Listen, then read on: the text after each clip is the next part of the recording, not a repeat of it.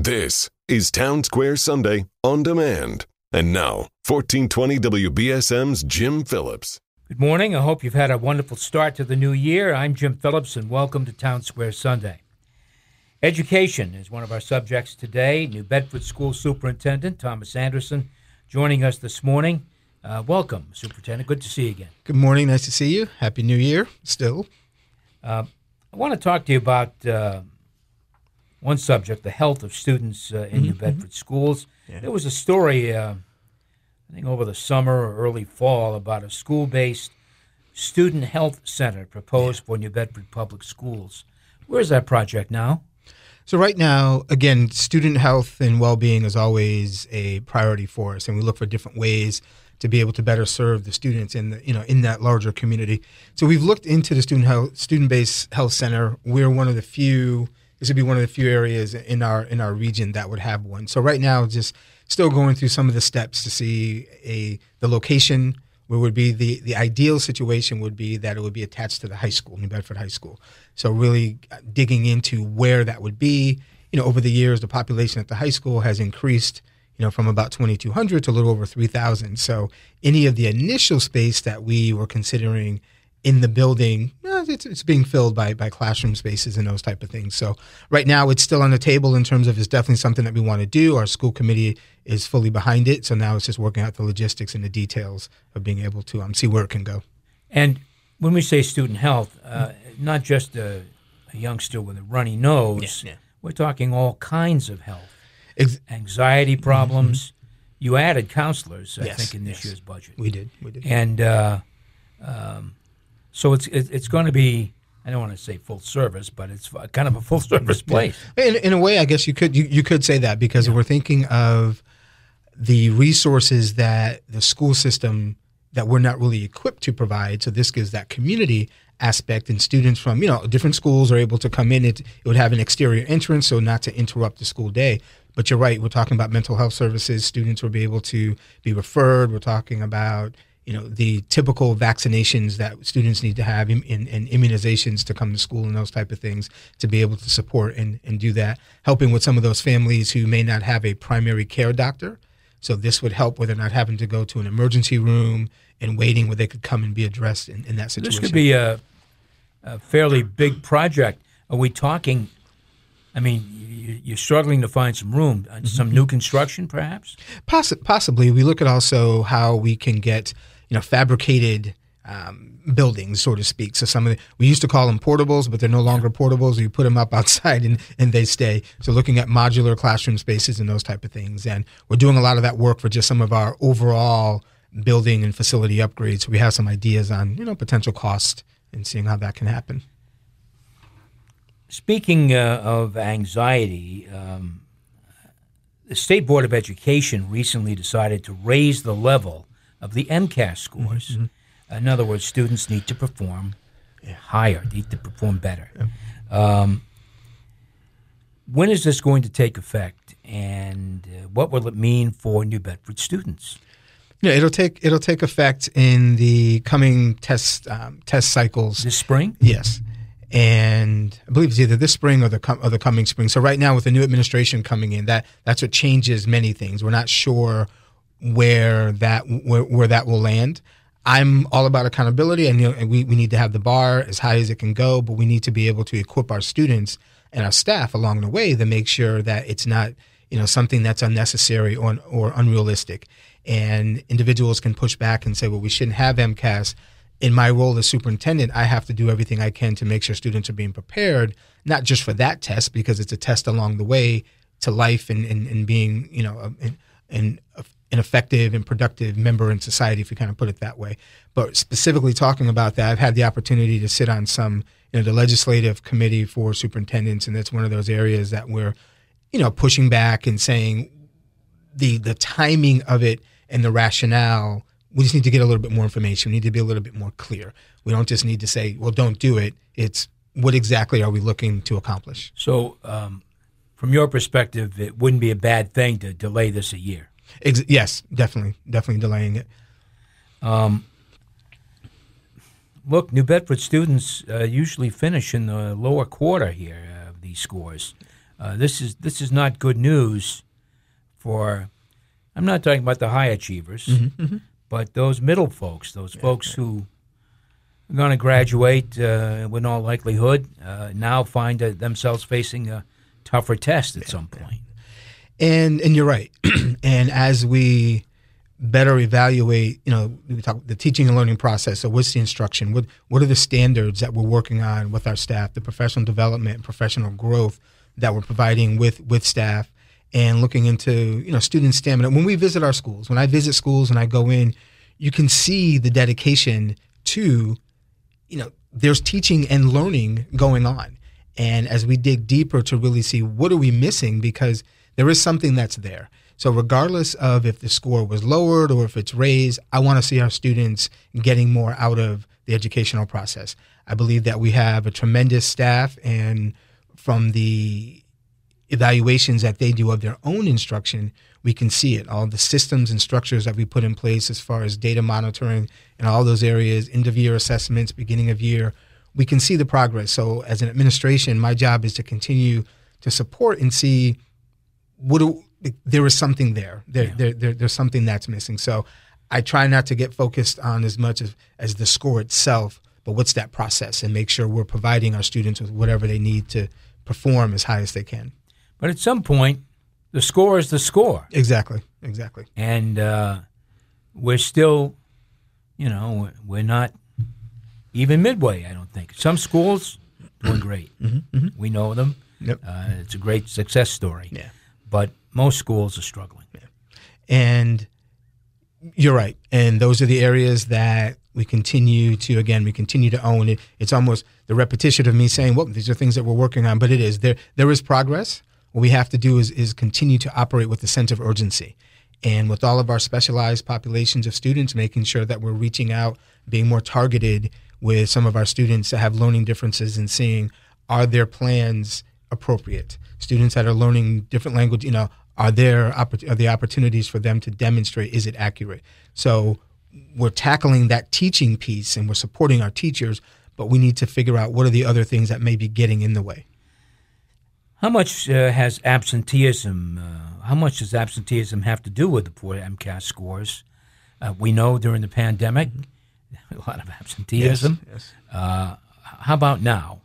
And it, it absenteeism obviously has an effect. Yeah. We you can't you can't deny that if you're not in class every day, there's going to be an impact. Doesn't matter what type of thinker you are and if you can be more independent, it's if you're not in class, there there, there is that impact. And as COVID continues, but also remind people that the flu has always been around also. And we have more staff and students, more individuals that are looking out for themselves in terms of their own health. So our attendance rates have not, you know, absenteeism hasn't declined as we had initially thought once we started kind of shifting from COVID because now we've alerted everyone to say, look, if you if you don't feel well, you probably should stay home so we're not spreading germs in the room. So it's a little I don't want to say counterproductive, but it's the more we emphasize the health and wellness, the more it emphasizes the the number of absences that we have.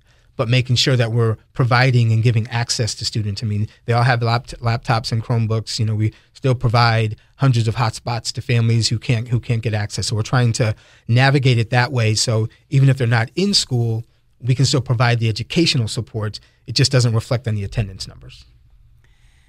You're listening to Town Square Sunday. I'm Jim Phillips. My guest is Thomas Anderson, Superintendent of New Bedford Public Schools. I'm reading a story in uh, NewBedfordLight.org. Uh, there were more students disciplined for fighting, I think, during the last school year at New Bedford High School than it seems any other large school in the Commonwealth. Uh, have you tried to figure out what that's all about? we were we always look at the root of behavioral problems or, or issues, whatever you want to call it, to you know to begin with. So regardless of the number and that that came out that way, I look at it as a as a principal, as an administrator, as a parent. Whenever there are any suspensions, anything that's a physical altercation, it's always going to be top of mind. One thing that I know that Ms. Coelho and her team have been doing over the past, you know, past couple of years is, you know, some of the easy things as far as if there are problems in the halls, dealing with bathrooms, they're monitoring that. They're making sure that, you know, there's a little bit more accountability when students are leaving the classrooms. But aside from that, we've added, you know, more adjustment counselors to the district. So we're trying to get at the root cause of. We know that we can say when when the pandemic has impacted us all very much, and some more, and some more than others. When we're talking about mental health and those things, so really digging to the root to see what are these issues that are being brought into school, or if they're originating in school. You know, having our counselors be able to reach out to these students, but also it's everyone. It's a collective effort. So from the teacher in the classroom, equipping them with, I'm not saying the skills, but just saying, hey, be a little, let's be a little more mindful that so and so came in today and there's a little something going on. So being able to communicate that with others so we could help prevent, be a little more proactive in some of those other areas. Uh, the things that these kids coming in with, they're getting involved with, is it mostly external things that they bring to school?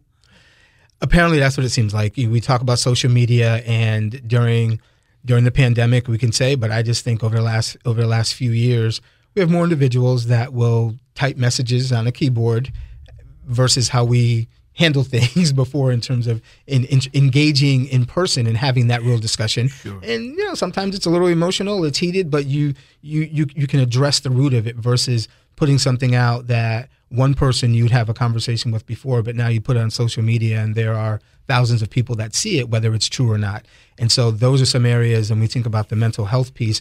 How are we engaging? How are we building those relationships so we recognize, you know, there are consequences to some of those actions, but not looking at it from a punitive standpoint. And, you know, consequences will be, you know, we talk about suspensions. It's a tool as part of that whole process.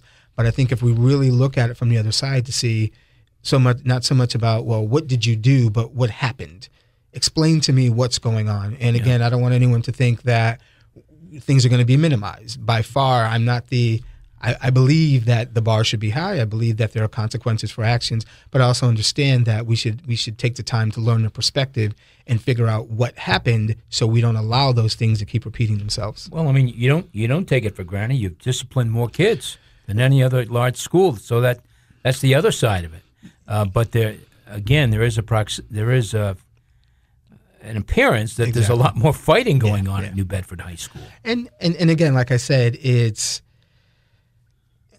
I know how we report our data.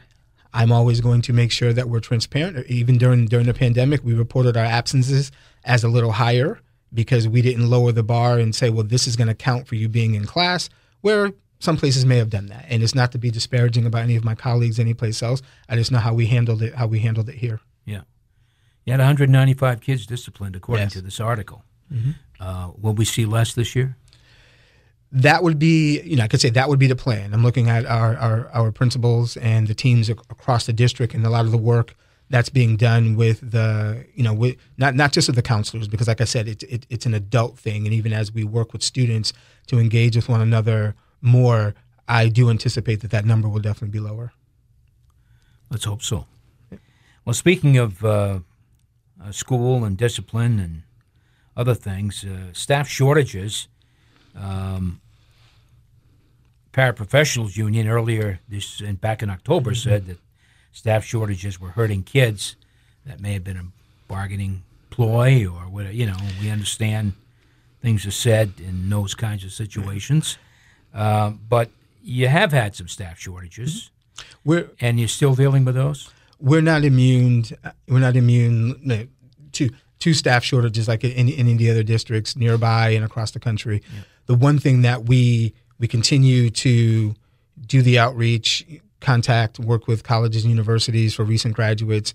And we think about the paras specifically, you know, they definitely appreciate everything they do. I mean, it, it's it's a challenging job being in education, period. And we know that over the last couple of years, we've actually added a little over 90 paras to to our workforce. And you know another 52 the year before and 37 or something this, this this current year. So when we think about vacancies in those areas, it's not because someone had left the position, but as we're trying to increase and, and, and raise that bar. But it is a challenge. And when we're thinking of how you know, just engaging in the process with the negotiations and those type of things. You know, we're looking, you know, continue to look forward. Hopefully, we can meet meet more eye to eye on some of the financial pieces. But always wanted to say that definitely valuing our entire staff because it is a collective effort. And there was an arbitration session last night. Was that yes?